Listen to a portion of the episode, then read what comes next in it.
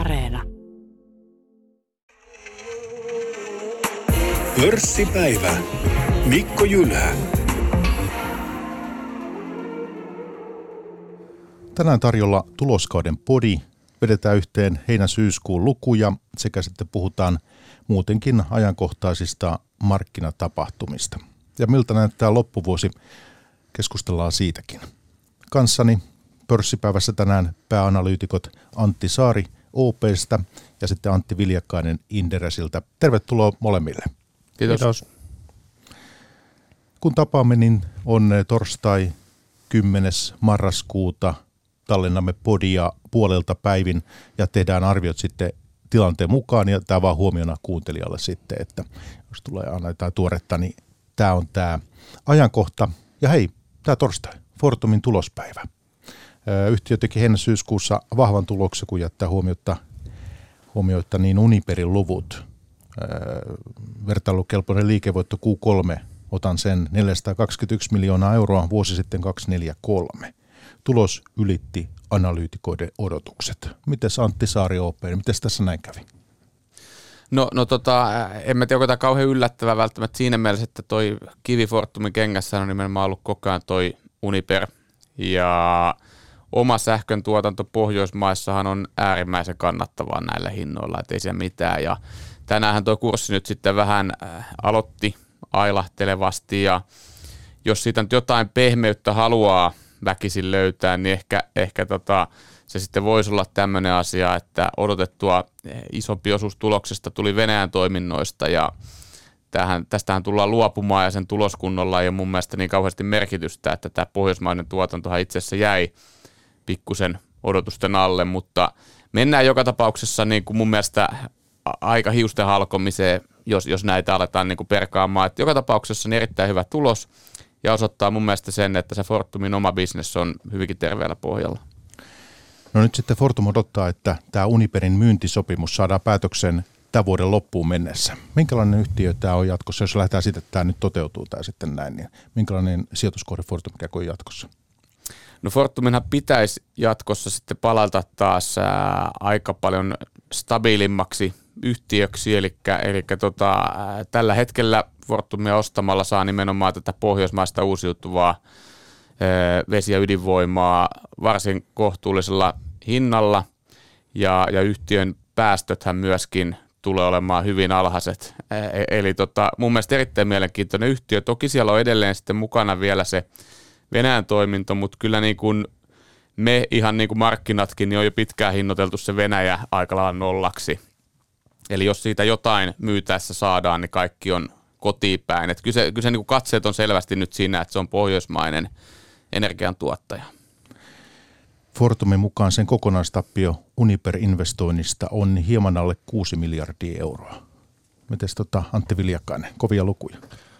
Kovia lukuja ja merkittävä epäonnistuminenhan tämä yhtiölle tietenkin on ollut, niin kun katsotaan koko ää, sijoitusta. Toki ajatkin on erikoisia, että ei ollut niin kuin kaikki skenaariot välttämättä nähtävissä silloin, kun sitä sijoitusta tehtiin, että mitä tässä voi tapahtua, mutta on tässä niin kuin jälkipyykkiä yhtiöllä ää, pestävänä ja analysoitavana omienkin prosessien osalta sitten, kun tämä divestointi saadaan lopulta maaliin. No semmoinen nyt julkisuudessa aika paljon keskustelua herättänyt asia on tämä Fortumin siltarahoitus. Ja siihen liittyen on tämä ylimääräinen yhtiökokous kahdeskymmeneskolmas päivä marraskuuta. Kokouksessa päätetään suunnatusta maksuttomasta osakeannista Solidiumille. Antti perustuu valtion kanssa sovittuun siltarahoituspakettiin, jolla Fortum vahvistaa likviditeettiään sähkön hinnan aiheuttamien vakuusvaatimusten kasvettua. Okei, ja siis tota, tämä on tämmöinen lainapaketti kaksi pilkku kolmekymmentäviisi miljardia euroa, ja tuota, e, tässä on kovat marginaalit, ja sitten tosiaan tämmöinen maksuton suunnattu osakeanti Solidiumille lähes hetkinen yhdeksän miljoonaa Fortumin osaketta, uusia osakkeita. Ja tuota, tämä on nyt herättänyt runsaasti kritiikkiä. Osakesäästäjien mukaan järjestely oli kallis, syrjii vähemmistöosakkaita, Osakesäästäjien toimitusjohtaja Viktor Snellman pitää järjestelyä peiteltynä osingonjakona valtiolle. Myös pörssisäätiö vastustaa Fortumin hallituksen esitystä maksuttomasta suunnatusta osakeannesta. Mitä te ajattelette? No kyllähän on ihan selvää, että sen rahoitusjärjestelyn kustannus on erittäin korkea, jopa niin kuin yleisiä roskalainoja merkittävästi mm. kalliimpi. Tietenkin tässä sähkömarkkinoiden tilanteessa, joka on erittäin volatiili edelleen, niin sinällään on ymmärrettävää, että Fortumin johto haluaa turvata yhtiön likviditeetin. Vertailukohtana voidaan esimerkiksi katsoa U P M, Suomen toiseksi suurinta sähköntuottajaa, että hehän paransivat omaa likviditeettiä neljällä miljardilla eurolla tuossa Q kolme aikana, eli sitä tulivoimaa tosiaan tarvitaan, että näistä poikkeuksellista suojausvaatimuksista tässä tullaan selviämään. Mutta tietysti erittäin relevantti kysymys on, että eikö Fortumilla ollut parempia vaihtoehtoja tarjolla, että niin kuin tuo lainan, lainan korko sinällään on erittäin kova ja tietenkin niin kuin osakesarjakin laimenee noin prosenttiyksiköllä, jos tämä järjestely toteutuu niin kuin hallitus yhtiökouksella ehdottaa. Niin tosiaan tämä, tämä lainalle maksettava marginaali on kymmenen prosenttia ensimmäiseltä kuudelta kuukaudelta ja kaksitoista prosenttia seuraavilta kuudelta kuukaudelta ja tämä vuoden mittainen lainapaketti. Mitä U P M maksaa? No U P M ei avannut niitä lainaehtojaan, että mitä ne valmiusluotot sisältää, mutta aivan merkittävästi vähemmän. Se on niin kuin päivän selvää, että ollaan niin kuin matalissa yksinumeroissa luvuissa, mitä, mitä tuota U P M niistä valmiusluotoistaan maksaa, mikäli he niitä tarvitsevat, että sehän ei ole millään tavalla varmaa, että kun likviditeettiä yleensä tarvitaan, tässä vaan varaudutaan siihen, että sähkön futurihinnat nousee merkittävästi ja niitä vakuusvaatimukset kasvaa edelleen tästä nykytasosta, että toistaiseksi näyttää kuitenkin siltä, että ne vakuusvaatimukset on ehkä käynyt korkeimmillaan tuossa Q kolme aikana ja ainakaan vielä Q neljä niin vastaavaa sitoutumista painetta ei ole nähty. Antti Viljakainen, tuleeko sinulle mieleen vastaavan tyyppistä järjestelyä kuin tämä Fortumin järjestely nyt? No näin, näin äkkiseltään ei, ei tuota, oh, kyllä ihan vastaavaa järjestelyä tule mieleen, että totta kai niin kuin valtiolla on tässä tietyn tyyppinen kaksoisrooli, koska he on yhtiön pääomistaja ja toisaalta tarjoamassa rahoitusta, mutta mun näkemyksen mukaan niin Fortumin hallituksella ja johdolla on suuri vastuu perustella osakkeenomistajille, että miksi tämä kokonaisjärjestely on yhtiön edun mukainen. Antti Saari. No sanotaan, että aika helppo olla tuosta samaa mieltä, mitä Viljakaisen Antti tuohon sanoi, että totta kai niin äh, Fortumin tilanne silloin, kun he olivat vielä Uniperissä mukana, niin oli hyvin epävakaa ja, ja silloin varmasti se rahoituksen saanti äh, valtion ulkopuolelta olisi ollut vaikeaa, mutta sitten toisaalta niin Uniper-diilihän julkistettiin jo ennen kuin, tämä, ennen kuin Fortum ilmoitti ottavansa tämän lainan, niin mun mielestä nimenomaan se on validi kysymys, että, että tota, oliko näin, että ei ollut muita vaihtoehtoja, että tämä oli ikään kuin suosiollisin diili, mitä, mitä yhtiöillä oli tarjolla. Ja, ja tota, tähän, tähän yhtiön ulkopuolelle tietenkin on vaikea antaa ihan selkeää vastausta, mutta tämä on nimenomaan se kysymys, ja mun mielestä tähän pitäisi sitten niin kuin myöskin yhtiön silloin vastata. Niin tämä on varmastikin aihe, mistä tullaan kirjoittaa ja, ja keskustelemaan tässä vielä ennen tota ylimääräistä yhtiökokousta lehdissä ja muuta. Että. Mutta ihan tämä vaan, satutko muistaa Antti, että mikä O P:n tavoitehinta Fortumille on? Et miten paljon te näette? Taisi olla kahdeksantoista euroa, jos mä muistan oikein. Et, ja osta suositus, että ky- kyllä me niin kuin pidämme tästä keisistä. Tässä on edelleen totta kai näitä lyhyen aikavälin kysymysmerkkejä, esimerkiksi ju- juuri tämä asia, mutta että sitten jos katsotaan yhtään pidemmälle, niin, niin kuin mä alussa vähän maalasin, niin tässä pääsee nyt pohjoismaiseen uusiutuvaa energiaa ää, todella järkevällä arvostustasolla kiinni. Pörssipäivänä anna mitään sijoitussuosituksia, keskustellaan yhtiöistä, mahdollisuuksista, näkemyksistä, mutta että kysyn saman, että onko teillä myös ostosuositus? Meillä ei ole ostasuositusta, että meillä on lisää suositusta, suositus ja muistaakseni neljätoista pilkku viisi euron tavoitehinta, mutta tykätään tosiaan tästä ää, Fortumin keissistä pohjoismaisena ää, sähköyhtiönä, jonka tuotanto on ää, hiilidioksidivapaata, niin näillä Fortumin asseteilla on meidän näkemyksen mukaan tässä energiamarkkinamurroksessa ää, merkittävä ää, arvo, kunhan tämä ää, sotku, mikä Uniperin ja osittain myöskin Venäjään liittyy, niin saadaan tässä lähiaikoina ää, siivottua kokonaan pois. Totta kai tänään on tullut, tullut tulos, että suositus ja näkemys on tarkastelun alla paraikaa, enkä voi niin kuin kommentoida siihen, että mitä sitten huomenna tulee tapahtumaan näiden osalta. Hyvä, mennään he eteenpäin tässä pörssipodissa, tuloskauden podissa. Ja vielä tuloskaudesta, tämän päivän tuloksista se, että Sitikon julkaisi tuloksensa myös tänään, ja siinä semmoinen vaan mielenkiintoinen yksityiskohta, mikä siitä osui silmään, niin, niin yhtiön tulos toki jäi odotuksista, vuokrasaste nousi, mutta kiinteistöjen hoitokulut kasvoivat noin kaksikymmentäkolme prosenttia vertailukaudesta. Tässä tätä kustannusinflaatio nyt alkaa tulla sitten läpi, ja tosiaan tulos jäi odotuksista. Kyllä näin, näin on, ja tämä ehkä myöskin osoittaa hyvin sen, että, että inflaatio on kova, mutta se kohtelee hyvin eri tavalla erilaisia aloja. Et meillä on sellaisia aloja, missä inflaatio on, on edelleenkin hyvin maltillista, mutta sitten taas tämmöisessä toiminnassa se näkyy, että sitä on todella paljon. Mites kaiken kaikkiaan, jos miettii nyt tätä tuloskautta, niin ää, miten hyvin pörssiyhtiöt ää, tämän tuloskauden perusteella on pystynyt siirtää kustannuksia eteenpäin? Ää, ai- Toi, toimialat tietenkin vaihtu, vaihtelee paljon. No yhtiötasolla on niin kuin aivan valtavaa vaihtelua. Tietyillä toimialoilla kustannusten siirtäminen eteenpäin on onnistunut niin kuin todella hyvin, ja marginaalit on, on jopa leventynyt. Yhtiöt tekee historiallisen kovaa tulosta, kuten esimerkiksi vaikka metsä, metsäsektorilla tällä hetkellä. Niin inflaatiota on joo, mutta se ei ole minkään sortin ongelma, kun myyntihinnat nousee enemmän kuin, kuin muuttuvat kustannukset.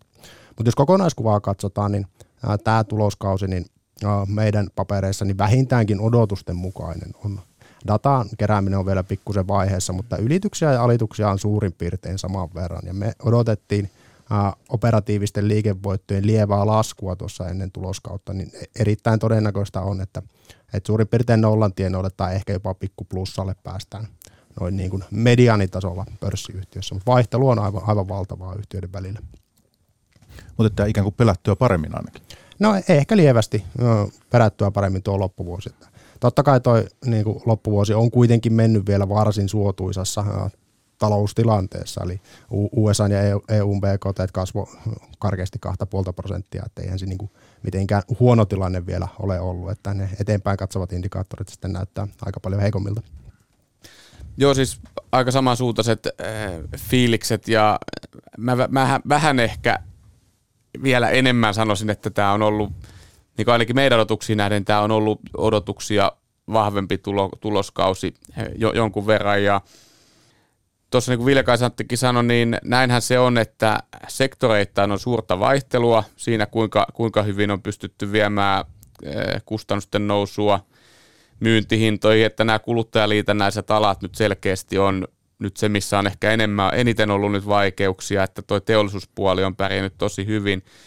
Mutta tota, mun mielestä validi kysymys tässä sitten on se, että onko niillä hinnoitteluvoimaa vai on, onko kyse siitä, että kysyntä on ollut vielä vahvaa. Et, et, et jos me ajatellaan vaikka, no Antti tuntee metsät paljon paremmin kuin minä, mutta mulla itsellä on ainakin sellainen fiilis, että esimerkiksi metalli- ja metsäteollisuus, niin lopputuotteiden hinnat nousee joo, mutta sillä ei mun mielestä mitään tekemistä inflaation kanssa, vaan se on nimenomaan vahvaa kysyntää, että jos se kysyntä heikentyy, niin kuin tässä todennäköisesti tapahtuu, niin silloin kyllä ensi vuoden puolella inflaation vieminen myyntihintoihin muuttuu monella yhtiöllä todella paljon vaikeammaksi, ja silloin se alkaa myöskin tuntumaan marginaaleissa.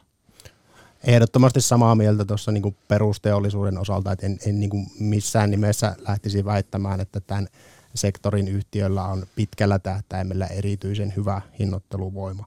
Kysyntä on tosiaan ollut tässä Q kolme ja koko tämän vuoden aikana tosi hyvää, se on mahdollistanut sen ää, kustannusten nousun viemisen myyntihintoihin ja myyntihintojen nostamisen, mutta nostaisin vielä ehkä esiin, että kaiken tyyppisiä tarjonnan häiriöitä on myöskin erittäin paljon edelleen markkinoilla. Kiinan äh, koronasulut, globaali äh, logistiikka, äh, energian hinnat Euroopassa, niin eri sektoreille on mun näkemyksen mukaan syntynyt aika paljon semmoisia paikallisia kysynnän ja tarjonnan epätasapainoja, mitkä sitten on noita hintoja nostanut poikkeuksellisenkin paljon.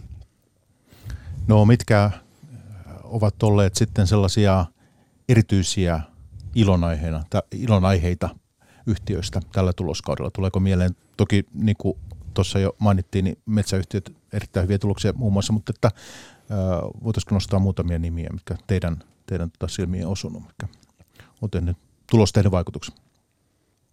No joo, kyllä metsäyhtiöistä niin koko, koko sektori, no etenkin tietysti U P M, antoi tuossa todella vahvat ennakkotiedot ennen Q kolme raporttia jo, jo lokakuussa, ja siellä huomionarvosta on ehkä se, että kyse ei ole pelkästään siitä, että U P M tekisi tässä poikkeuksellisessa energiamarkkinoiden tilanteessa sähkön hinnan nousulla valtavan hyvää tulosta, vaan kaikkien liiketoimintojen tulokset nousi, koska ne myyntihinnat kohosi nopeammin kuin muuttuvat kustannukset. Siellä U P M:ssä mun mielestä näkyy myös niin kuin muillakin metsäyhtiöillä aika hyvin se, että volyymikehitys on jo pikkusen pehmeitä, mutta ne hinnat on edelleen tosi, tosi korkealla, ja tietysti tämä ei pitkässä juoksussa voi, voi jatkua näin, että jotta hinnat pysyisi siellä, missä ne nyt on, niin nämä volyymienkin pitäisi, pitäisi nousta, ja tämä eteenpäin katsova taloustilanne niin asettaa kyllä isoja kysymysmerkkejä sen ylle. Muista sektoreista ehkä, niin kyllä konepajoltakin nähtiin kokonaisuutena tosi hyvä tuloskausi. Uusia tilauksia vähän tuossa pelättiin ennen tuloskautta, että miten ne, miten ne tulee kehittymään tässä, kun talouskasvu on hidastumassa, mutta valtaosalla, toki hinnoittelu- ja valuuttojen tuella, mutta kuitenkin niin tuli uusiin tilauksiin plussaa. Konepajasektorilla näkee myös tosi hyvin, että miten niin kuin eri lailla tämä inflaatioyhtiötä kohtelee. Et esimerkiksi Konecranes ja Cargotec teki tosi hyvät tulokset, sai inflaatiota myyntihintoihin, mutta Wärtsilä oli vaikeuksessa sitten, kun on pitkä tilauskanta ja paljon aiemmin sovittuja projekteja, niin niitä ei avatakaan, kun kustannukset nousee, vaan se iskee sitten sinne marginaaliin. Ja yhtiöllä pitkään ollut jo vaikeaa. No Wärtsilällä on, on, on tosiaan marginaalimielessä on, on ollut jo jonkun, jonkun aikaa eri, erinäisistä syistä sitten ää, johtuen hankalampaa tuossa useampi vuosi jo. Tuo voisi ehkä lisätä, no joo, me, metsä tuli, konepäät ilman muuta mun mielestä kokonaisuutena positiiviselle puolelle. Ja kyllä näin voisi sanoa ehkä tuosta metallistakin, että, että tuloksethan oli huimia. Toki siellä nyt on vähän niitä varoittelevia kommentteja tulevaisuuden osalta, mutta tämä nyt ei ehkä tullut kauheisena yllätyksenä. Jos yksittäisiä nimiä haluaa vielä ottaa tähän, niin Kemirahan on yksi, millä on ollut tosi kova marginaalikehitys, mutta, mutta tämä menee myös mun mielestä siihen vahvan kysynnän piikkiin, että Kemirahan tuottaa nimenomaan kemikaaleja paljon näille teollisuusyhtiöille. Siellä on metsäteollisuus muun muassa tärkeässä roolissa, ja kun asiakkailla menee hyvin niin, ja hinnat nousee, niin silloin se antaa myöskin Kemiralle siimaa nostaa hintoja, mutta ihan selvää on, että jos se kysyntä ja, ja myyntihintakehitys viilenee esimerkiksi metsäteollisuudessa, niin alkaa se sitten kolisemaan myöskin Kemiralla. No sitten tietysti niin, anteeksi, ehkä tuon Nordean tai ylipäätään pankkisektori aktia lukuun ottamatta, niin oli toki vahvoja. Että siellähän me nähdään nyt se, että tämä korkojen nousu alkaa tulemaan niin kuin luotonannon kannattavuudessa läpi, ja, ja tota, siitä efektistä vasta murto-osa On, on näkynyt Q kolme, mutta joka tapauksessa niin tulokset oli nyt jo kovia. Entäs loppuvuosi ja negatiiviset tulosvaroitukset? Kuinka paljon niitä teidän näkemyksen mukaan on ilmassa?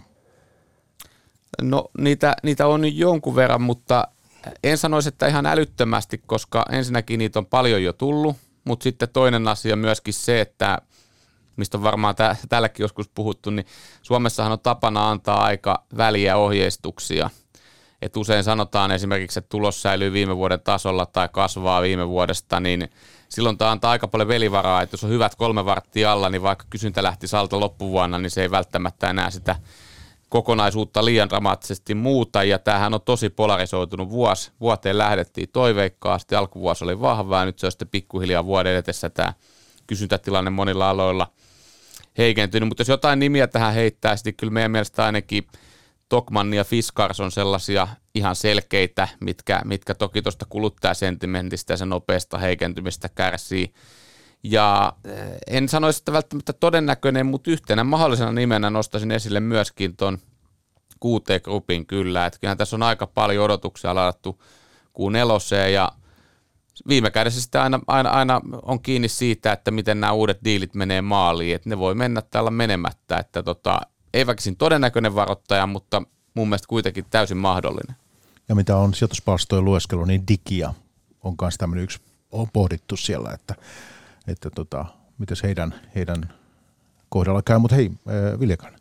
Joo, kyllä tota, pitkälti, pitkälti samaa mieltä tästä, että paljon varoituksia saatu ja, ja ohjeistukset on väliä, että se varoituskynnys ei, ei välttämättä ihan helpolla lau, laukea.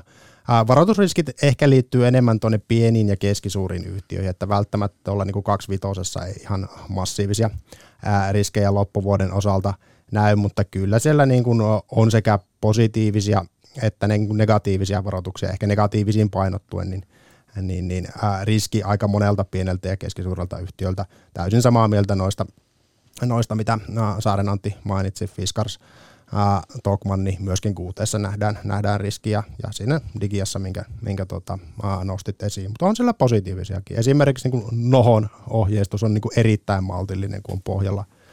Pohjalla tota, todella hyvät numerot yhdeksältä kuukaudelta ja pikkujoulukaudestakin odotetaan ää, todella hyvää tässä, kun muutamaan vuoteen niitä ei ole päässyt pitämään, niin on kyllä kummallista, jos Noho ei, noho ei nosta lähiaikana ohjeistusta. Tuohon voisi lisätä jo, että kyllä posareitakin voidaan nähdä, eli positiivisia tulosvaroituksia, ja mä nostaisin esiin tuohon Uponorin yhtenä nimenä, eli siellähän on just myös tämä tilanne, että ohjeistetaan E B I Tin kasvavan, ja tota, viime vuoden taso on jo yhdeksän kuukauden jälkeen melkein paketissa. Et aika dramaattisia asioita saisi loppuvuonna ää, vuonna niin kuin, tota, noin, niin tapahtua, että se kasvu ei olisi merkittävää. No, no sitten tietysti on kyse siitä, haluuko yhtiö lähteä se tarkentamaan, mutta joka tapauksessa niin, niin siinä olisi mahdollisuus lähteä tarkentamaan positiiviseen suuntaan tota, tota ohjeistusta. Ja kuten, kuten aina, niin kyllä sillä joku yllätyskin loppuvuoteen tulee, että jollain on mennyt selkeästi huonommin tai paremmin, eteen, niin, kuin, niin kuin aina oikeastaan käy, kävi tässä Q kolme. Katsonko muuten oikein, että toi Noho osti Seahorsen tässä melko äskettäin, eikö ostanut? Tämmöinen helsinkiläisen ruokaravintola, niin kuin tämmöinen klassikko. Teillä kyllä, näin, näin, näin kävi. Että pitää paikkansa. Kyllä. Okei, joo. All right, hei, tota, nyt sitten tässä podissa niin ollaan saatu tuloskausi keskeisimmät tähän auki Helsingistä. Voitaisiko tehdä sillä tavoin, että niin otetaan tämmöinen Yhdysvallat-osuus tähän. Mä kyselisin vähän sitten finanssisektorista vielä Antti Saari sinulta ja, ja sitten Antti Viljakainen niin hieman metsää kuvioita tässä podissa myöhemmin, mutta tämä Yhdysvallat on kuitenkin tässä keskeisellä siellä ja tälläkin viikolla, kun on ollut nämä välivaalit.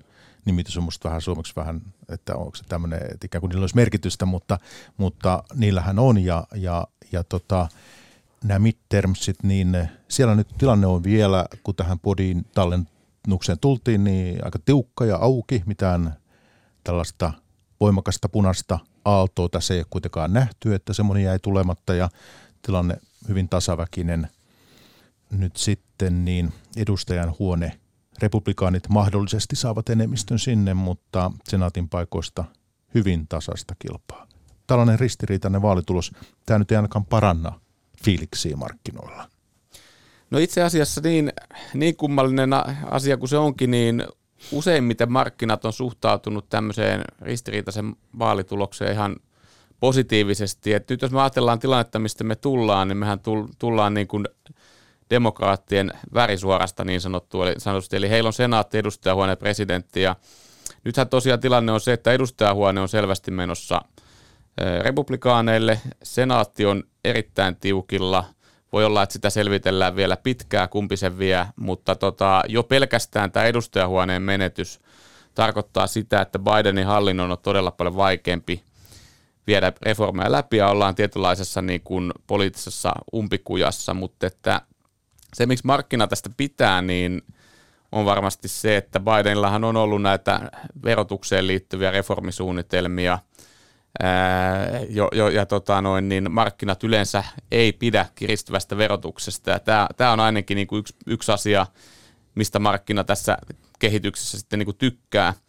Ja, ja tota noin, niin se on sitten vähän kaksipiippunen juttu, että onko se hyvä asia, että ei päästä kauhean paljon elvyttämään. Todennäköisesti republikaanit myöskin pitää huolen siitä, että sitä julkista taloutta ei päästä paisuttaa. No, lyhyellä aikavälillä talouskehitys voisi hyötyä siitä elvytyksestä, mutta toisaalta sitten taas äh, julkisen talouden tasapaino ja koronnostopaine ja muu on varmasti pienempi, jos ei lähdetä entisestään niin kuin kasvattamaan alijäämiä. Tämä on vähän kaksipiippunen juttu, mutta useimmiten on tosiaan ollut näin, että markkinalle tämä on ihan ok tulos, tämmöinen niin kuin, ää, pattitilanne, että isoja päätöksiä ei luultavasti päästä enää presidentin loppukaudella tekemään. No kyllä meidän ekonomistin näkemys oli jokseenkin tämän tyyppinen, että ei välttämättä niin, kuin niin surkeasta asiasta puhuta, mikä ensi, ensi silmäyksellä voisi voisi ajatella, että päädytään tämän, tämmöiseen niin kuin pattitilanteeseen ja päätöksiä ei, ei saada, saada eteenpäin. Että sinällään niin kuin markkinoiden valossa niin meidän mielestä ihan, ihan varovaisen positiivinen ja uutinen, mutta tietysti ehkä ne isoimmat teemat kuitenkin edelleenkin liittyy tuohon niin kuin inflaatio- ja keskuspankkipolitiikkaan, mihin tällä nyt ei välttämättä niin suoraa linkkiä ole, ole että miten tämä seuraavat pari vuotta tuolla politiikan puolella menee. Ja onkin hyvä muuten mainita tässä, että Yhdysvaltain inflaatioluvut, nehän tulee tänään ja Suomen aikaa iltapäivällä. Meillä ei ole niitä tässä nyt käytössä, kun keskustellaan, että hyvä vaan huomiona sitten kuuntelijalle. Tsekkaan ne sitten itse, mutta tota, siellä on erilaisia estimantteja ja muuta. Mutta se, että vielä näistä välivaaleista, että tämä ei ole niin kuin markkinoiden kannalta tässä mitään valtaisaa dramatiikkaa ole. Mä ymmärrän teidän puheenvuorot nyt näin. No ei, ei mun mielestä, koska jos me ajatellaan sitä jenkkipolitiikkaa, niin kyllä se yleensä kiteytyy kuitenkin presidentinvaalien ympärille, että, että silloin tehdään joku agenda, mitä lähdetään toteuttamaan ja jos, jos on värisuora, niin sitä voidaan toteuttaa, jos ei ole, niin sen toteuttaminen on tosi vaikeaa. Sitten, sitten kuitenkin ne isot reformithan pyritään yleensä tekemään sen presidentin kauden niin kuin alkupäässä, että tota noin niin... Tämä on, tämä on enemmän sitten useimmiten sellaista hienosäätöä, mitä viimeiset pari vuotta tapahtuu, ja se, että sen suhteen ollaan pattitilanteessa, niin ei, ei, ei pitäisi olla mikään niin dramaattinen asia. Kuitenkin Florida DeSantis, tämähän oli, tämä on nyt yksi semmoinen, mikä on noussut hänen, hänen tota menestyksensä siellä. Nä, näin on, ja, ja nythän on todella paljon puhuttu jo siitä, että hän pystyisi niin kuin puolueen sisällä ihan varteenotettavasti haastamaan myöskin Trumpin, eli mutkistaa huomattavan paljon sitten noita kaksikymmentäneljä presidentinvaaleja ja niiden, niiden tavallaan lopputuloksen arvailua. Niin, aika pian nekin on tulossa kuitenkin, ei tässä niin pitkään aikaa sitten tota, niihinkään ole, mutta että tuota, Yhdysvalloista voitaisiin ottaa, vähän olisi kiva kuulla vähän teidän ajatuksia muun muassa, siis kun nämä megateknot on ollut niin paljon tässä, tässä viime vuosina esillä, niin, niin nyt sitten tämä Meta, joka tällä viikolla kertoi merkittävistä irtisanomisista, ja Meta Platforms irtisanoi yli yksitoistatuhatta työntekijää. Facebookin, Instagramin ja WhatsAppin emoyhtiö supistaa henkilöstään kolmetoista prosentilla. Ja kurssi on year to date jotain miinus seitsemänkymmentä. Että tota, näitä kun pohdittiin, että nämä on, näitä, näitä voittajia kerää kaiken, niin näinhän tässä ei nyt ole käynyt. Joo, siellä en tietysti yksityiskohtaisella tasolla keissiä ihan eri, erityisen hyvin tunne, mutta selkeästi on niin kuin tehty investointeja, johon markkinat ei niin kuin usko edes vähän alusta, että ne joskus tulee jotain tuottamaan, ja se, sen voi lukea tuosta ää, kuluvan vuoden kurssilaskusta, että noin seitsemänkymmenen prosentin ää, löylytyksen sitten osa, osake on, on tosiaan tässä saanut. Vähän itselle jäi vielä epäselväksi, että tarkoittaako nämä irtisanomiset sitten niin kuin suurempaa strategian muutosta vai, vai streamlainausta sitten tässä mä, äh, vauhdissa, kun, kun talouskasvu on, on hidastumassa, äh, mutta tota, kuitenkin merkit, merkittäviä suun, suunnanmuutoksia olla, ollaan yhtiössä tekemässä. Ja kun tulos tuli heiltä lokakuun lopussa, niin kurssi kyykkäsi aika tavalla. Mitäs se Antti Saari? No sanotaan näin, että tässä on selvästikin, kun puhutaan näistä FunMag-yhtiöistä eli teknojättiläisistä, niin kyllähän siellä on nyt niin kuin ylipäätään oireilua, että jos me katsotaan Q kolme, niin Applehan oli ainoa, joka ylsi markkinoiden odotuksiin ja muita hakattiin aika, aika kovastikin, Metaa eniten, mutta että tässä on mun mielestä niin kuin taustalla vähän se, että nämä on ollut koronan voittajia, nämä on tottunut siihen, että mainostulot kasvaa holtittomasti, etenkin korona-aikana, no nyt sitten vähän, vähän niin kuin ehkä tuo sähköinen mainonta on, on ottanut tämän talouksien avautumisen jälkeen, kun koronasta on tultu pois, niin sen takia vähän, vähän kuokkaa ja nyt taloussuhdanne vaikuttaa sinne, että se on niin kuin vastatuulia. Ja me on niin kuin totuttu takavuosina siihen, että nämä on immuuneita talouskehitykselle, mutta nyt me ollaan ehkä tultu siihen tilanteeseen, että nämä alkaa olemaan niin isoja toimijoita, että ei ne vaan enää voi olla immuuneita. Ne osa taloutta, missä ne elää ja silloin laskutuhdanteet tuntuu niillä. Ja nämä yhtiöt on aika uudenlaisena ajan edessä niin kuin mun mielestä siinä mielessä, että tuommoisten voimakkaiden kasvajien ei perinteisesti ole tarvinnut kauheasti välittää kuluista. Et sillä tahkotaan sillä mainostamisella ja kaikella niin paljon rahaa, että sitten voidaan viritellä kaiken näköisiä aika lennokkaitakin tulevaisuuden visioita, joista sitten joku, jostain tulee oikein todellinen kassamagneetti ja jostain ei, mutta nyt on, nyt on uusi tilanne. Nyt, nyt tämä, tämä perinteinen hevonen, eli tämä mainostaminen, niin ei samalla tavalla lennä ainakaan tilapäisesti, ja silloin on pakko alkaa striimaa kuluja, että tämä on tosi uuden tyyppinen tilanne näillä yhtiöillä. On mielenkiintoista sitten just nähdä, että kuinka, kuinka pitkään tämä vaikea tilanne niillä jatkuu, ja tuleeko sieltä sitten uusia tämmöisiä voimakkaita kassamagneetteja näistä tulevaisuuden visioinneista, ja en, en todellakaan ole paras henkilö sitä arvailemaan sitä. Okei, tuleeko Fasesta mieleen jotain muuta vielä erityistä, vai, vai pitäisikö muutama sana vaihtaa tästä Twitteristä? Nimittäin siis se, tai Metahan toi tietenkin, mutta mikä nyt vähentää sitten toi, noi työntekijöitä, ja sitten Twitter myös, heillä on ollut seitsemäntuhatta viisisataa työntekijää Twitterillä, mutta nyt sitten tämä Muskin kauppa, ja, ja Twitterhän ei, sitähän ei treidata enää, mm. että ei voi ostaa ja näin, niin mitä te ajattelette tästä Twitterin tilanteesta? Ainakin tiedän, Antti Saari, sä ainakin oot, oot tota, twiittaat ja muuta. Niin. Joo, siis onhan tämä on niinku loppuviimeen aika jännä kuvio ajatella, mikä, mikä tässä on niinku se juju, miksi Musk haluaa Twitteriä, onko tässä niinku joku liiketoiminnallinen logiikka vai joku muu, mutta hänhän on aikamoinen niinku visionääri, jolla on vahvat mielipiteet ja nopeat liikkeet, että tämä on varmaan nyt yksi niistä, mutta aivan selvää on se, että toistaiseksi hän on tehnyt niin kuin Twitterille yhtiönä hallaa, että on, on todella äkkinäisiä irtisanomisia, mitkä ajattelee kaikki ihmettelee, mitä, mitä ihmettää esimerkiksi, ja sitten se, että on tällaisia todella niin kuin kummallisia ulostuloja ää, tapahtunut, niin siitä on paljon keskustelua, että monet mainostajat on lähtenyt niin kuin pois tältä alustalta juuri sen takia, että koetaan, että, että tämä ei ole enää niin kuin sitä, mitä tämä joskus ollut. Että tämä on niin todella mielenkiintoista seurata, että mihin tämä homma lopulta menee, että minkälainen se Twitter tulevaisuudessa tulee niin kuin alustana olemaan ja kuka siellä tekee ja mitä, mutta tota, jäädään ihmettelemään. Tosi vaikea arvailla niin kuin se, että mikä se, mikä se hänen niin kuin visio tässä lopulta sitten on. Niin, äh, miten paljon, tämähän on kuitenkin tärkeä niin kuin taloustiedon niin kuin tiedon niin kuin alusta seurata keskustelua ja muuta. Oletko sä, Antti Viljakainen, niin kuinka aktiivinen sä oot? No en, en erityisen aktiivinen, että sain, sain tuossa juuri kesäloman aikana tunnukset tehtyä itselleni, mutta, no sama juttu. mutta tuota, niitä en, en, ole, en ole juuri, juuri tuota, käytännössä käyt, käyttänyt ollenkaan, että, että, että mä en, en kokonaisuutena ole suurin sosiaalisen median, median ystävä, ja toistaiseksi olen pystynyt kyllä niin kuin Ää, seuraamaan eri asioita ihan kivasti ilman, ilman sielläkin olemista. Että niin. se, siinä on ä, monia häiritseviäkin puolia niin kuin, ä, ko- kokonaisuudessa. Mutta tosiaan niin kuin samaa mieltä kuin Antti, niin ei mullekaan niin kuin ole avautunut yhtään, että mitä, mitä Musk hake, hakee tällä koko Twitter, ä, Twitter-diilillään noin niin kuin isossa kuvassa ja mihin, mihin näiden niin kuin erittäin niin kuin nopeiden ja sekaavien liikkeiden on tarkoitus sitten yhtiötä, yhtiötä viedä, niin se on kyllä aika, aika kysymysmerkki mulle.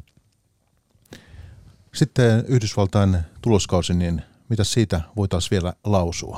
Onko pankeista jotain erityistä? Pankkitulokset oli, oli myöskin Jenkeissä hyviä, ja kyllähän se vähän samalla tavalla kuin meilläkin, niin kyllähän se sielläkin niin kuin positiiviselle puolelle kallistui. Toki nyt täytyy aina muistaa se, että U S A:ssa kun yhtiöt antaa yleensä hyvin tarkkoja kvartaaliohjeistuksia, niin yleensä ainahan siellä menee niin kuin tulokset yli odotukseen, että et yhtiöt kuitenkin on aina pikkusen varovaisia siinä, mitä ne kertoo, ja sitten ne odotukset yleensä menee aika sille tasolle, mitä yhtiöt on sanonut, että hyvin vaikeahan se haastaa, että jos yhtiö sanoo, että tässä kvartaalissa teemme tämmöistä tulosta, niin että joku olisi siitä kauhean paljon eri mieltä, e, mutta mut kiinnostavampi on sitten ne tulevaisuuden näkymät, ja kyllä niissä mun mielestä aika laaja-alaisesti on sellaista tiettyä varovaisuutta, että kyllähän jenkkiyhtiöillekin niin konsensusennusteet ensi vuodelle on tullut aika näkyvästi alaspäin tässä tuloskauden ympärillä, vaikka luvut itsessä oli vahvoja, että jos katseltiin just, että pari kuukautta sitten niin ää, tulevalle kolmelle kvartaalille, niin siellä oli sisällä viidestä seitsemään prosentin tuloskasvuja per kvartaali, nyt me ollaan aika lähellä nollaa. Että tota, talousnäkymä huomioiden ne voi vieläkin olla vähän optimistiset, mutta joka tapauksessa niin aika paljon tuli tulevien kvartaalien ennusteet kaiken kaikkiaan jenkkiyhtiöilläkin alaspäin. Kun Twitteristä puhuttiin, niin sieltä mielestäni osui mulle silmään se, että Yhdysvalloissa siis asuntolainojen, myönnettyjen asuntolainojen määrä on laskenut huomattavasti.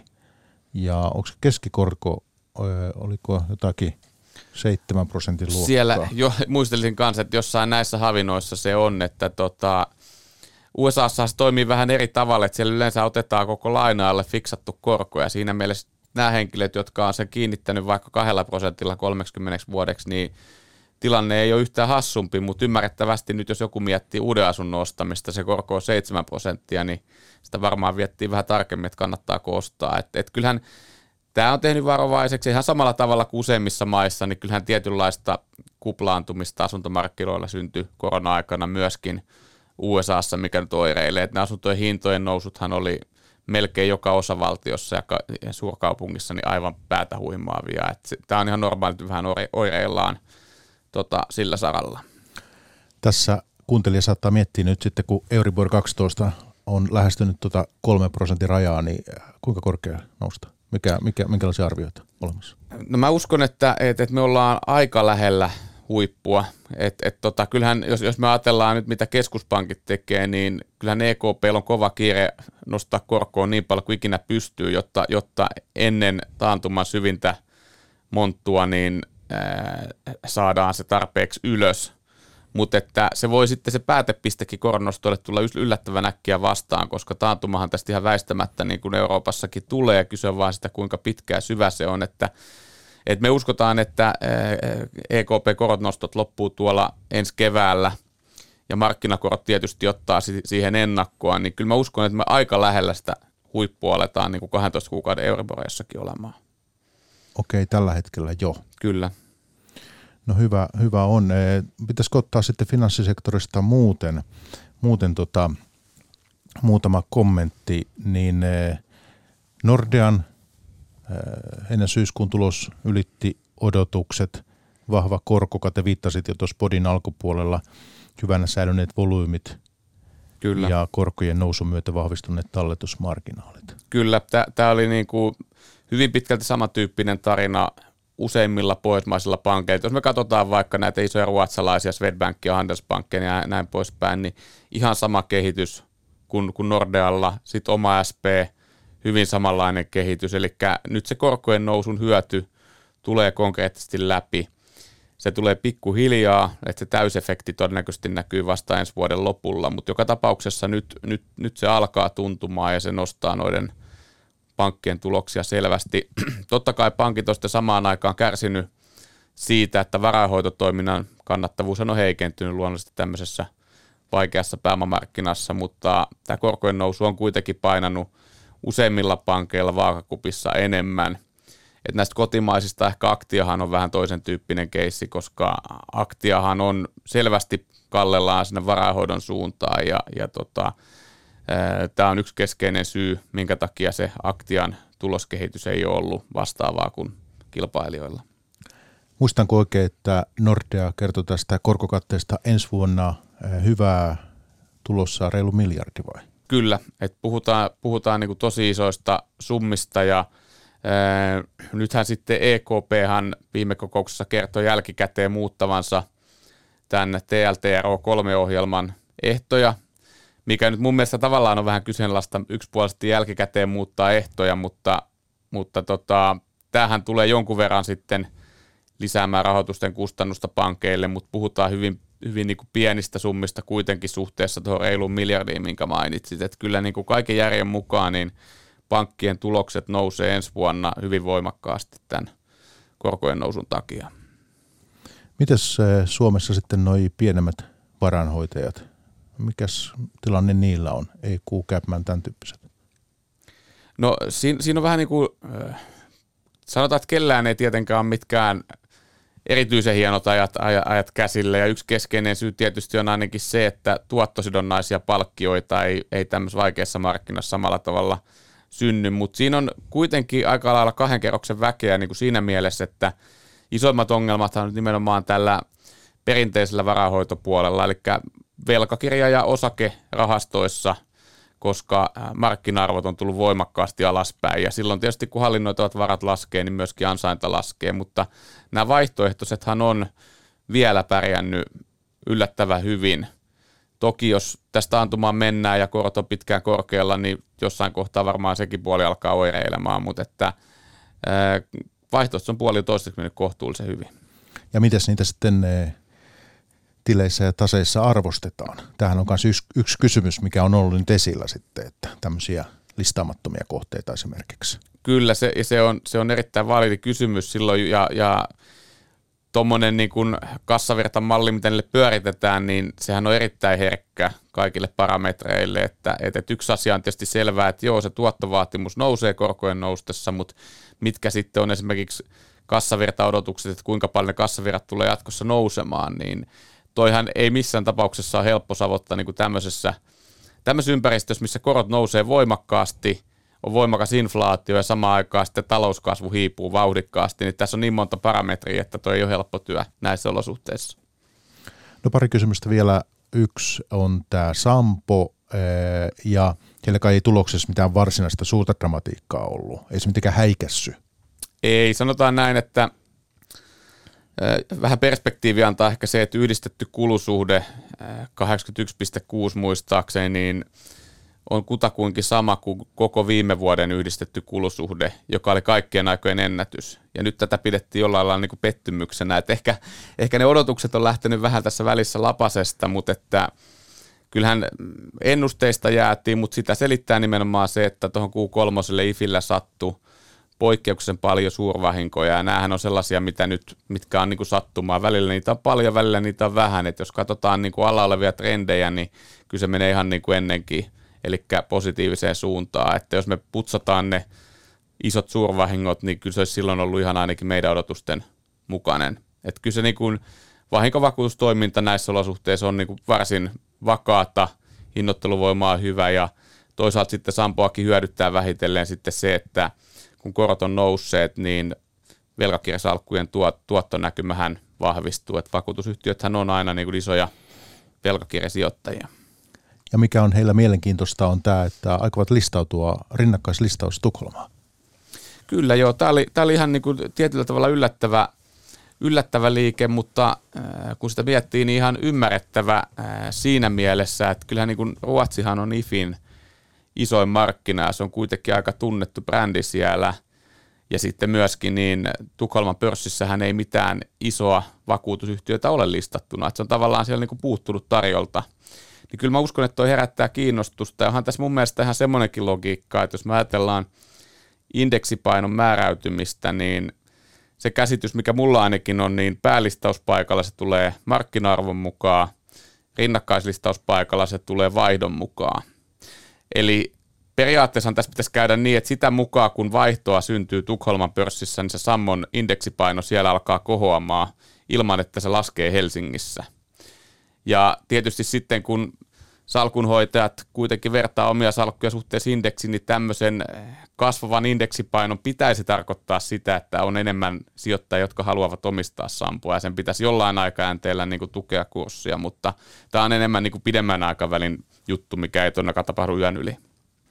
Mutta et näet tämän myönteisenä sitten? Kyllä, ilman muuta. Joo. Sitten vielä tämä vähän niin kuin pakollinen kysymys, että nämä eurooppalaiset pankit, mitä sieltä, löytyisikö hyviä mahdollisuuksia sieltä? Mä aina kyselen tätä sulta, sulta Commerzbankia ja Deutsche Bankia ja mitä, mitä Espanjasta ja muuta. No kyllä mä ehkä pitäydyn edelleen siinä, että jos, jos niin Pohjoismaisen ulkopuolella haluaa sijoittaa pankkeihin, niin mun mielestä se kannattaa tehdä sitten jonkun indeksi E T F:n kautta, koska sitä muuten altistuu aika koville pankkikohtaisille riskeille. En, en niin kuin väitä, etteikö hyviä pankkeja olisi myöskin Pohjoismaiden ulkopuolella, mutta ne pitäisi sitä aika tarkkaa tuntea, mitä niillä on taseessa, mitä ne on syönyt, ettei tule sitten sellaisia isompia yllätyksiä, koska sitten jos jotain tulee, niin ne hävityt rahat voi prosentuaalisesti olla, tai, tai siis prosentuaaliset liikkeet alaspäin voi olla aika kovia sitten. Korostan sitä, että sijoitusvinkkeitä se annetaan, mutta kysyn tästä sen jatkokysymyksen, että jos olisi näistä pankkeista kiinnostunut niin kuin indeksi tulokulmasta, niin semmoisia indeksejä löytyy sitten vaikka Euroopan pankkisektorille. Kyllä, ilman muuta esimerkiksi E T F:ien kautta niin löytyy kyllä hyvinkin vaihtoehtoja. All right.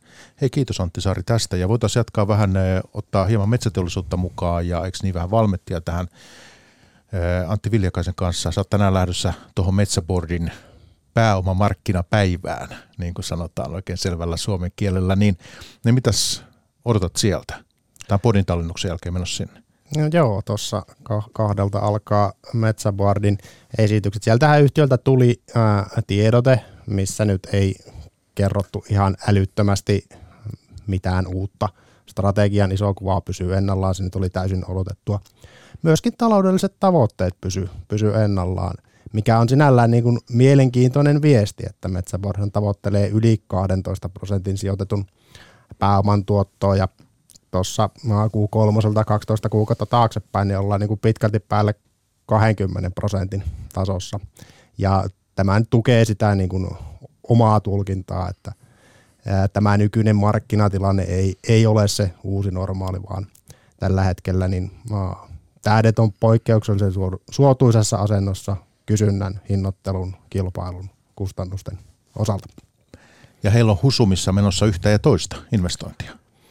Joo, Husumissa on tosiaan uh, uusi, uusi uh, sellutehtaan soodakattila niin käynnistymässä tässä kuunnelosella ja ensi vuonna sitten uh, kartonki, uh, koneen pullonkaula investointi, uh, taivekartonki, uh, kapasiteetti kasvaa uh, parilla sadalla tuhannella tonnilla ja sitten taas yhtiöllä on hetken, hetken aikaa mahdollisuus kasvaa, että jonkun aikaahan Metsä Board on tässä ollut uh, kapasiteettirajoitteinen oikeastaan, että varmaan enemmänkin kartonkia olisi, olisi saanut tässä hyvässä syklissä kaupaksi, mitä yhtiö on pystynyt sitten ää, tuottamaan.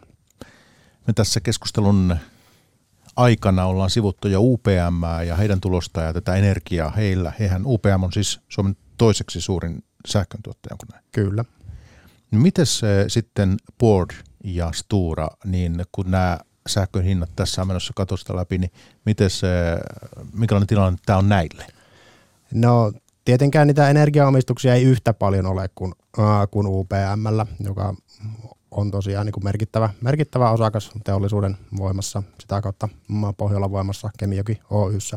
Mutta myöskin Metsä Board ja Stora Enso on suhteessa erittäin hyvin omavaraisia energian suhteen, että on ydinvoimaomistuksia äh, äh, jonkun verran äh, vesivoimapuolella myöskin, äh, myöskin tuota, omaa tuotantokapasiteettia tai tai omistuksia. Eli varsinkin jos verrataan noihin keski-eurooppalaisiin pelureihin, niin sekä Metsä Boardin että Stora Enson tilanne energian suhteen on, on todella hyvä, koska on sitä äh, omaa äh, energiantuotantokapasiteettia sekä myös se, että äh, tuotannosta valtaosa sijaitsee täällä äh, Suomessa ja äh, muissa Pohjoismaissa, joissa sähkön hinta on lähtökohtaisesti edullisempi kuin, kuin tuolla Keski-Euroopan markkinoilla ja täällä ei myöskään sitä hankalaa maakaasua käytetä juurikaan sähkön tuotantoon, ei käytännössä ollenkaan, että se mikä tarvitaan niin menee tuonne muihin osiin prosessista. Eli suhteellisesti erittäin, erittäin hyvä asia ja varsinkin,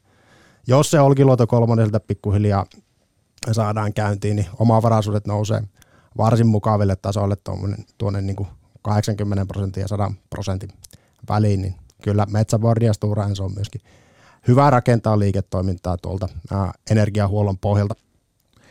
Mites sitten, jos mietitään tuloksia, niin onko se jossain, vaikka sulla on nyt aktiiviseurannassa ulkomaisia yhtiöitä sitten sillä tavoin on kuin nämä kotimaiset, mutta näkyykö siellä, kun tuloksia kuitenkin maailmalta, maailmalta varmaan olet katsellut, niin näkyykö siellä tämä Euroopassa muualla tämä energiahinnan nousu, joka sitten no.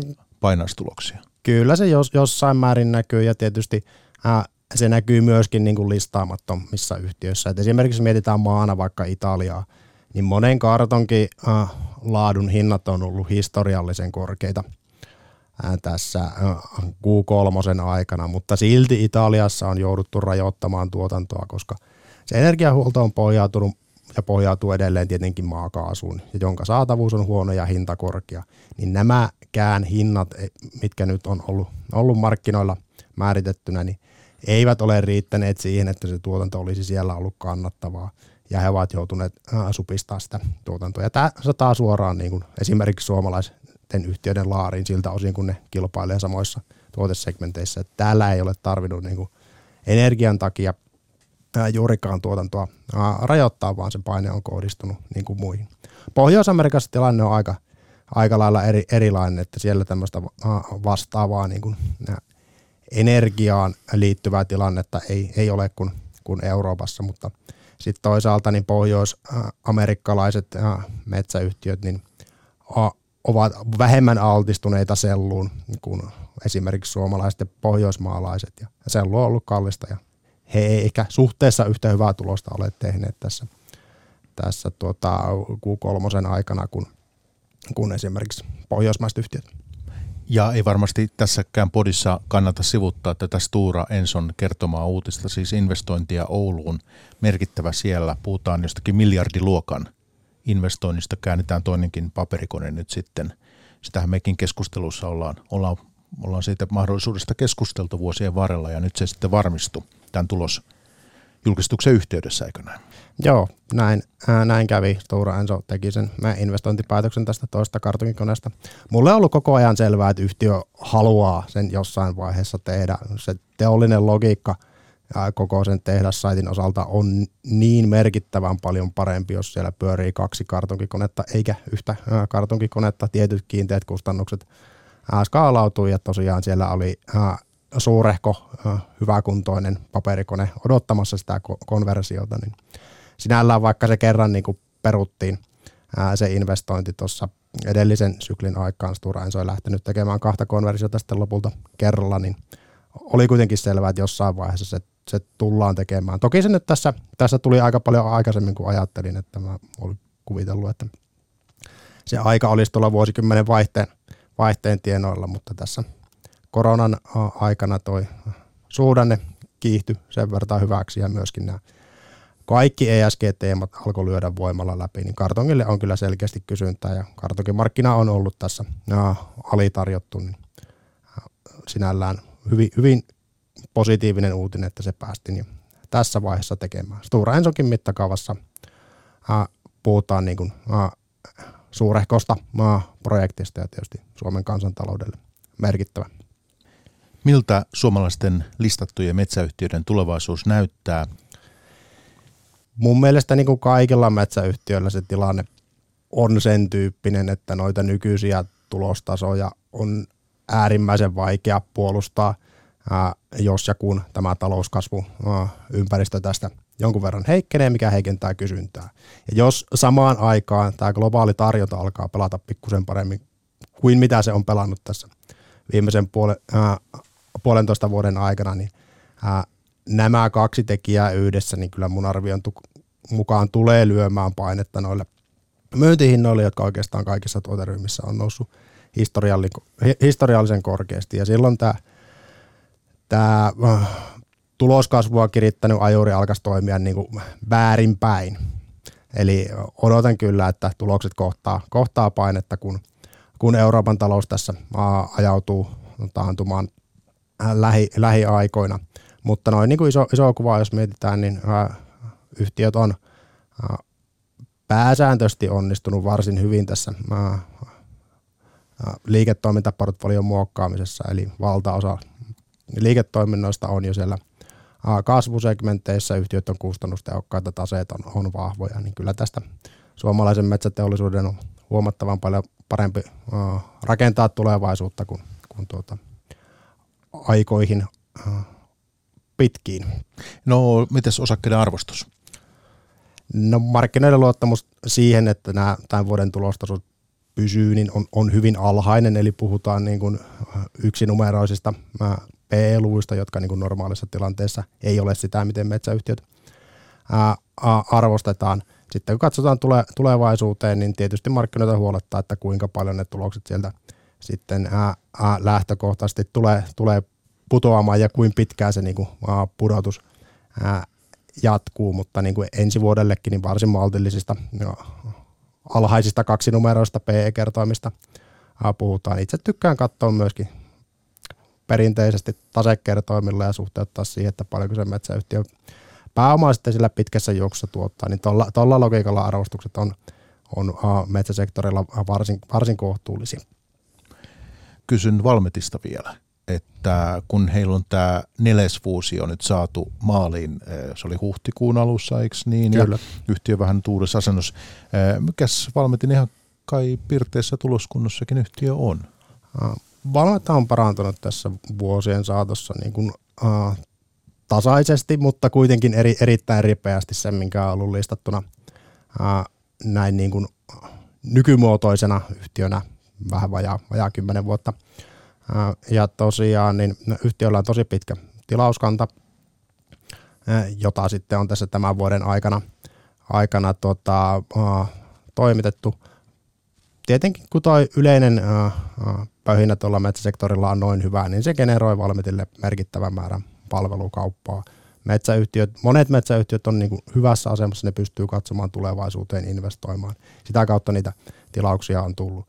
Ja vaikka tuo inflaatio jonkun verran Valmettia kurittanut tässä tämän vuoden aikana, niin kuitenkin on liikevaihdon kasvun ja sen neljäsfuusion epäorgaanisen tuen ansiosta, niin yhtiö pystyy varsin mukavaan orgaaniseen tuloskasvuun tuossa Q kolme aikana. Ja tulos oli aika pitkälti sitä, mitä itse ja markkinat odotti, että jopa harvinaisen hyvin osu Valmetissa ennusteet. Ja tosiaan tuo pitkä tilauskanta antaa sitten kohtuullista näkyvyyttä jo, jo tuota ensi vuoteen ja se vakaamman palveluliiketoiminnan ja automaatioliiketoiminnan osuuden kasvu luo myöskin hyvää jatkuvuutta tuohon Valmetin tuloksen kehitykseen. Ihan myönteiset näkymät sielläkin on. Valmetin kilpailueduthan eri, erittäin vahvat, että puhutaan kuitenkin oh, vakiintune, hyvin vakiintuneesta toimi, toimijasta, joka on kehittänyt te- teknologiaa vuosi, vuosikymmeniä ja rakentanut erittäin vahvan markkina-aseman. Siitä yhtiön on kyllä hyvä jatkaa heikompaankin suhdanteeseen. Ja huomasin, että olette ostanut teidän mallisalkkuun myös Valmettia tässä äskettäin marraskuun alussa. Jos nyt sitten Valmettia vielä sijoituskohteena miettii, niin entäs tämä syklisyys, koska kuitenkin merkittävällä siellä on tämä konekauppa ja, ja tällä tavoin, niin vaikka he, onhan heillä viisi liiketoiminta-aluetta kaiken kaikkiaan, mutta miten tämä syklisyys vielä, jos tässä talous krässää, niin? Totta kai Valmet menee muidenkin konepajojen tavoin sinne niin kuin, ää, sykliseen sektoriin. Se vaikuttaa ensisijaisesti siihen, siihen niin kuin, aa, laiteprojektikauppaan. Tosiaan en, ensi vuosi näyttää ihan, ihan hyvältä tuon tilauskannan kannan valossa, että sitten se syklisyys, jos se, jos se siihen laitepuoleen iskee, niin se näkyy, näkyy sitten liikevaihdossa enenevissä määrin vuonna, vuonna kaksituhattakaksikymmentäneljä. Toki ää, yhtiö on systemaattisesti kasvattanut tuota vakaan, vakaan liiketoiminnan osuutta, eli palveluita ja, ja automaatiota, ja ne tietysti ä, antaa yhtiölle tulosmielessä suojaa ja myöskin kattaa merkittävän osan yhtiön nykyisestä ä, yritysarvosta mun arvion mukaan. Hyvä, hei. Ö, pitäisikö nyt sitten tehdä yhteenveto tästä keskustelussa kaiken tämän jälkeen, niin Q neljä ja, ja tällä tavoin, niin Ö, Mitäs, miltä yhteenvetona loppuvuosi Antti Saari näyttää ja miltä näyttää arvostustasot ainakin Helsingissä? No kyllähän niin kuin tällä hetkellä talousnäkymät viilenee todella vauhdikkaasti.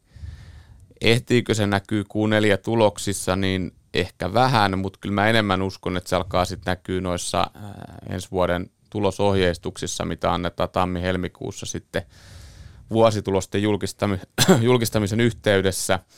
Ennusteet mun mielestä tällä hetkellä on liian korkealla vuodelle kaksikymmentäkolme, se, se on niin kuin päivänselvä asia, mutta sitten toisaalta taas, niin kyllähän arvostustasot varsinkin Euroopassa niin on mun mielestä jo hyvin alhaisia, että ne hinnoittelee selvästi sen taantuman.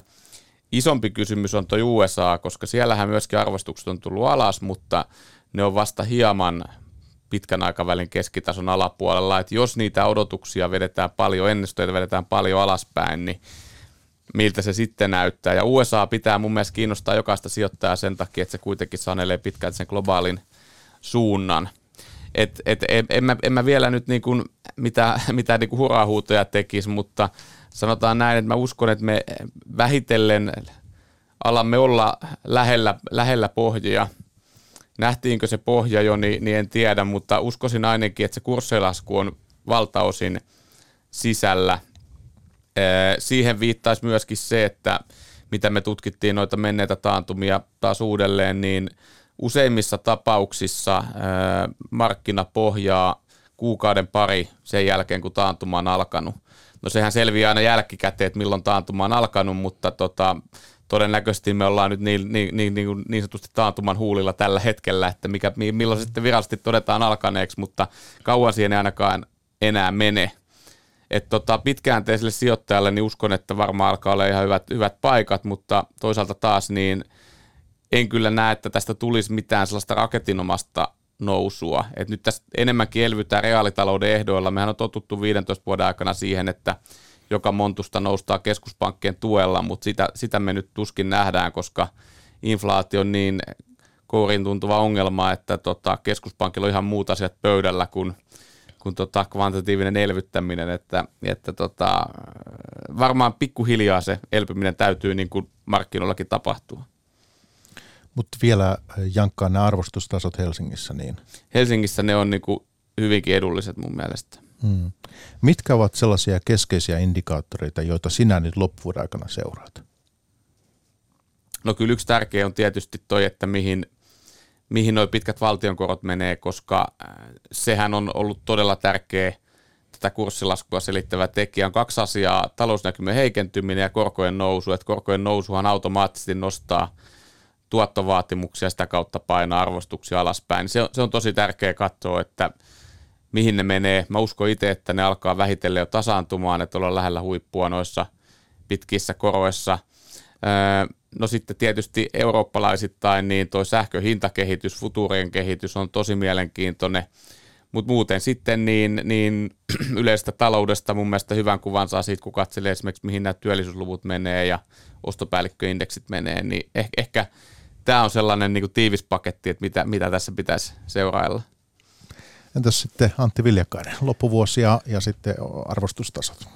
Joo, tosiaan Q kolme-tuloskausi niin oli, oli ehkä jonkun verran odotuksia parempi, mutta ei tässä nyt ihan niin kuin hirveästi viisastuttu noista näkymistä tämän tuloskauden osalta, että aika harva kommentoi mitään tuosta vuodesta kaksikymmentäkolme, joka on kuitenkin se vuosi, minkä kautta osakemarkkinat noita yhtiöitä ää, hinnoittelee, että Nordea taisi tosiaan sanoa, sanoa tuosta korkokatteesta jotain, ja Kesko muistaakseni totesi, että kaksi kolmosta odotetaan ihan, ihan hyvää, hyvää vuotta, ja tietysti Keskon markkina-asema ja ennustettavuus on niin kuin poikkeuksellisen paljon kovempi kautta ää, parempi kuin, kuin keskimääräisellä pörssiyhtiöllä, että niitä ohjeistuksia saadaan, saadaan sitten odottaa vesikielellä tässä, kun tilinpäätöskausi tulee, ja todennäköistä myös on, on että ja, tämä taloustilanne tulee tästä merkittävästi vielä heikentymään suhteessa Q kolme tilanteeseen, että taantuma on aika lailla, aika lailla väistämätön Euroopassa, ja jos tässä niin kuin taantuma-olosuhteissa niin keskimääräinen Helsingin pörssin yhtiö selviää niin kuin flätillä tuloksella, niin se olisi ihan kohtalainen suoritus mun mielestä noin niin kuin mediaanitasolla, jos Jos mietitään, meilläkin ennustetaan niin kuin pörssiyhtiöltä tuloskasvua, mikä on todennäköisesti liian, liian tota, optimistinen ennuste, että siellä ennustepuolella on kyllä paineita alaspäin. Mutta tosiaan samaa mieltä siitä, että nuo niin kuin arvostustasot on Helsingin osalta norma- menneet jo aika, aika normaaleille tasoille, että jos toi tuloskomponentti ei siellä pahemmin petä, niin, niin noiden arvostusten pikkuhiljaa pitäisi antaa osakkeille ää, tukea, mutta toisaalta se ennusteriski on, on siellä niin kuin ihan, ihan merkittävä, että niin alhaisia nuo arvostukset vielä ei ole, että se niin kuin kivilattia tuossa ihan, ihan tällä tasolla, tasolla mun mielestä odottaisi, jos, jos siihen E-komponenttiin kohdistuisi ää, isompaa painetta. U S A:ssa sitten niin arvostukset on aika paljon korke- korkeampia kuin täällä, täällä edelleen. Eli siellä se niin kuin, ä, tuki on, on vähäisempi, jos, jos tuota, ä, sitten nuo tulosennusteet mitä, ä, ja tuloskasvuennusteet, mitä, mitä markkinoilla tällä hetkellä on, niin ä, osoittautuu liian, liian korkeaksi. Ja tyypillisesti, ä, jos U S A:ssa kurssit tulee alas, niin ei, ei niin kuin Helsinki aivan täysin vastavirtaan ä, pysty, pysty tuota, ä, kauhomaan. Mutta niin kuin pitkän tähtäimen sijoittajalle niin ehdottomasti hyviä mahdollisuuksia alkaa olla, olla tota, varsinkin yksittäisissä yhtiöissä ää, tarjolla. Että noin indeksitasolla ja pörssiäis kokonaisuutena miettii, niin veri ei varsinaisesti mun mielestä vielä virtaa kadulla nähtäväksi, että jää tuleeko se virtaamaankaan. Mutta kyllähän niin kuin yksittäiset yhtiöt on, on saanut jo niin kuin, ää, aika ruviakin löylytyksiä tuosta, että kyllä sieltä houkuttelevia kohteita osakepoimijalle Helsingin pörssistä tällä hetkellä mun mielestä löytyy, ja varsinkin jos sijoitushorisontti on vaikka kolme viisi vuotta, niin on ihan mukavan oloinen tilanne lisätä huomattavasti parempi kuin esimerkiksi vuosi sitten. Ja Mä tartun vielä tuohon verienvirtaan kadulla, niin tota, näinhän se on. Mä oon samaa mieltä, että tässä ei ole tullut sellaista, vaikka on tultu alas, niin tässä ei ole tullut sellaista niin kuin todellista paniikkitunnelmaa, mikä yleensä liittyy taantumaan, mutta tämä on mun mielestä niin kuin siinä mielessä menneisiin taantumiin nähden omituinen tilanne, että yleensä se kuitenkin tulee vähän niin kuin yllättää, mutta nyt tuntuu siltä, että kaikki puhuu siitä, että nyt se tulee ja sitä ei voida väistää ja olen alkanut itse miettimään sitä, että tarkoittaako tämä sitä, että se veri ei tule virtaamaan kadulla, että mielenkiintoista nähdä, mutta tota, se on todella, mä oon samaa mieltä, että vielä ei voi sanoa, että olisi ollut mitään tästä ihan hillitöntä paniikkitunnelmaa. Ja se, mikä tietysti tässäkin podissa on syytä vielä ottaa loppuun, tämä iso muutto ja kukaan meistä ei tiedä, mihin se kehittyy, on tämä Ukrainan sota tietysti. Tällainen sitten vaan, että, että tota, ettei unohdeta tätäkään. Eikä näin, mutta oliko, tota, ja sen kehittymistä, mutta että, mites, oliko tässä tärkeimmät ja, ja tota, pörssipäivä palailee sitten joulukuussa tunnelmiin ja tällä tavoin. Näinkö tehdään? Tehdään näin. All right. Hei, nyt on mun aika kiittää. Tänään tulospodissa, tuloskauden podissa, niin olivat vieraana pääanalyytikot Antti Saari O P:stä. Kiitti. Kiitos. Ja sitten Antti Viljakainen Inderesiltä. Kiitos. Kiitos paljon. Pörssipäivä. Mikko Jylhä.